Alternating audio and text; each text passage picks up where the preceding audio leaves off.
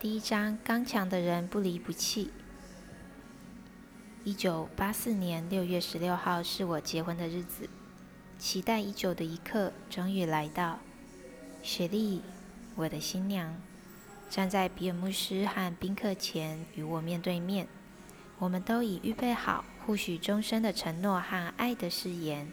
在这之前，比尔和他的妻子贝尼刚献唱完一首美丽的男女对唱。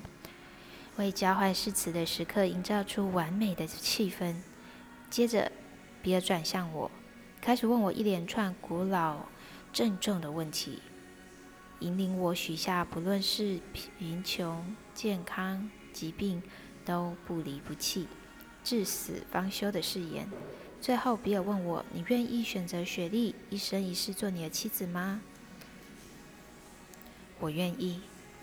就和每一位在婚礼中互许誓言的新人一样，当时的我对于这些话语的真意了解甚少。当我选择雪莉进入婚姻的时候，一点都不明白我选择进入的是什么。只有当我亲身走过婚姻的前十二年，在极艰难的境况中备受挑战，一次又一次紧抓住当初的选择时，我才明白，啊。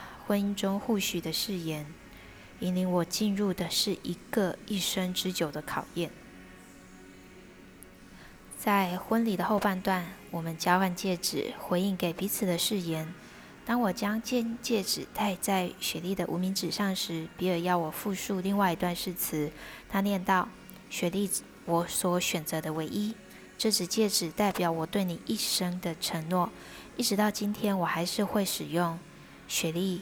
我选择的唯一，向他表达内心深挚允诺的情意，而他每次听到这几个字时，神情都会为之一亮，仿佛我刚为我们建立了三十年的关系注入心血，不仅减轻了他的焦虑，也为他的心注入一丝安慰剂、爱与安全感的强心针。这些话语提醒他。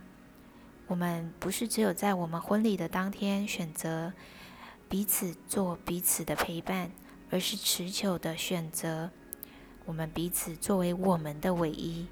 当然，在多年之后的婚姻生活中，有一些时候，不，有太多的时候，我曾经对当初的选择及其带来的后果挣扎过，有几次甚至怀疑起当时自己的选择是否正确。但每一次我都会想起在婚礼中曾对他说过的誓言。现在的我知道，不论发生什么事，我都会一直把这个誓词放在心中。我在无数的便签和卡片上都写过“雪莉，我所选择的唯一”，为的是要提醒他，也提醒自己，在婚姻当中我所曾经做过的选择。这些誓词虽然带我进入了一生之久的考验，但也帮助了我得以通过婚姻当中种种的考验。紧抓住当时的选择，是我得以一路爱到底的关键。我选择你，这是所有真实持久的关系中的根基，这也是神与你关系中的根基。正如耶稣向门徒们说的：“不是你们选择了我，而是我选择了你们。”当你还深陷在罪中，与神为敌的时候，他就已经拣选了你。你可以确定的是，他与你的关系跟你的选择无关，而是全然取决于他的选择。而关键在于你是否能够学会将你与他和他人的关系也建立在由你主动选择的根基之上。但不幸的，许多人尚未学会如何将关系建立在我选择你的应许之上。他们认为关系的前提是你先选择我。以美国高中生一起吃午餐的场景为例，新学期的开始第一天，每一个人都会带着自己装午餐的袋子到学生餐厅用餐。学生们心中清楚地知道，接下来半个小时所发生的事情将会决定他们接下来一整年在学校中的社交地位。在环顾四周，辨识一番每一个团体中的成员之后，他们会开始思考。自己到底应该加入哪一个团体呢？嗯，我不能跟那些人一起做，因为我不是哥德次文化的拥护者。所谓的哥德文化，就是那些穿黑暗色系衣服，然后穿衣风格有点华丽诡谲，尤其是黑眼线、丝丝装，或者是呃头发会很庞克这样，或者是心里会想，我有可能变成他们的一员吗？呃，我喜欢他们都很安静。不过不行不行，如果加入他们，我就要像他们一样，脸上随时都要涂着黑眼圈。我不喜欢怪里怪气的。嗯，哎，那边坐的是啦啦队员。嗯，我喜欢体育。可是这些啦啦队员除了为运动员加油欢呼，他们真的懂那些运动吗？这样的一个内在对话会持续一阵子，直到有一些人向他大喊：“嘿，嘿！”对对对，就是你，要不要过来跟我们一起坐？他们会因为某一个人先选择了他们而松了一口气，于是马上把大脑关机，直接走向招呼他们的那一桌，而且接下来一整年可能都一直跟这一群人一起坐。其实我们本能的反应就是去喜欢那些喜欢我们的人，选择那些选择我们的人。这种本能反应甚至可以延伸到人类以外的对象。当一只狗舔主人的脸。它的主人会投以回笑，一边想着：“哦，这只狗好可爱，你看它有多爱我。”它的朋友们看到这幅景象，可能会觉得很恶心，但是狗狗的主人却非常享受这种被喜欢的感觉，即使被狗舔得满脸都是口水，也不在意。